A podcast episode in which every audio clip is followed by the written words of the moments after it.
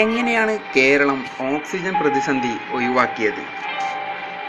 അതായത് ഒരു വർഷം മുൻപ് ആരംഭിച്ച തയ്യാറെടുപ്പുകൾ മൂലമാണ് മറ്റു സംസ്ഥാനങ്ങളിൽ ഓക്സിജൻ ക്ഷാമം നേരിടുമ്പോഴും കേരളം ഒരു വലിയ പ്രതിസന്ധി ഒഴിവാക്കിയത്.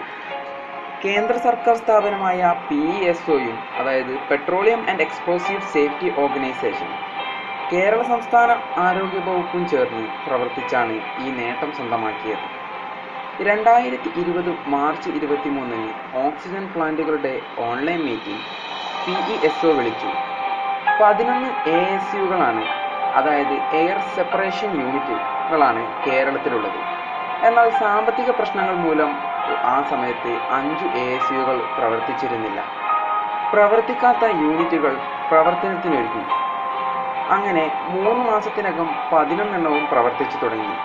ഇപ്പോൾ കേരളം പ്രതിദിനം ഇരുന്നൂറ്റി പത്തൊമ്പത് മെട്രിക് ടൺ ഓക്സിജൻ ഉൽപ്പാദിപ്പിക്കുന്നു. ഇതിൽ എൺപത് മെട്രിക് ടൺ മാത്രമേ സംസ്ഥാനത്തിന് പ്രതിദിനം ഉപയോഗിക്കുന്നുള്ളൂ.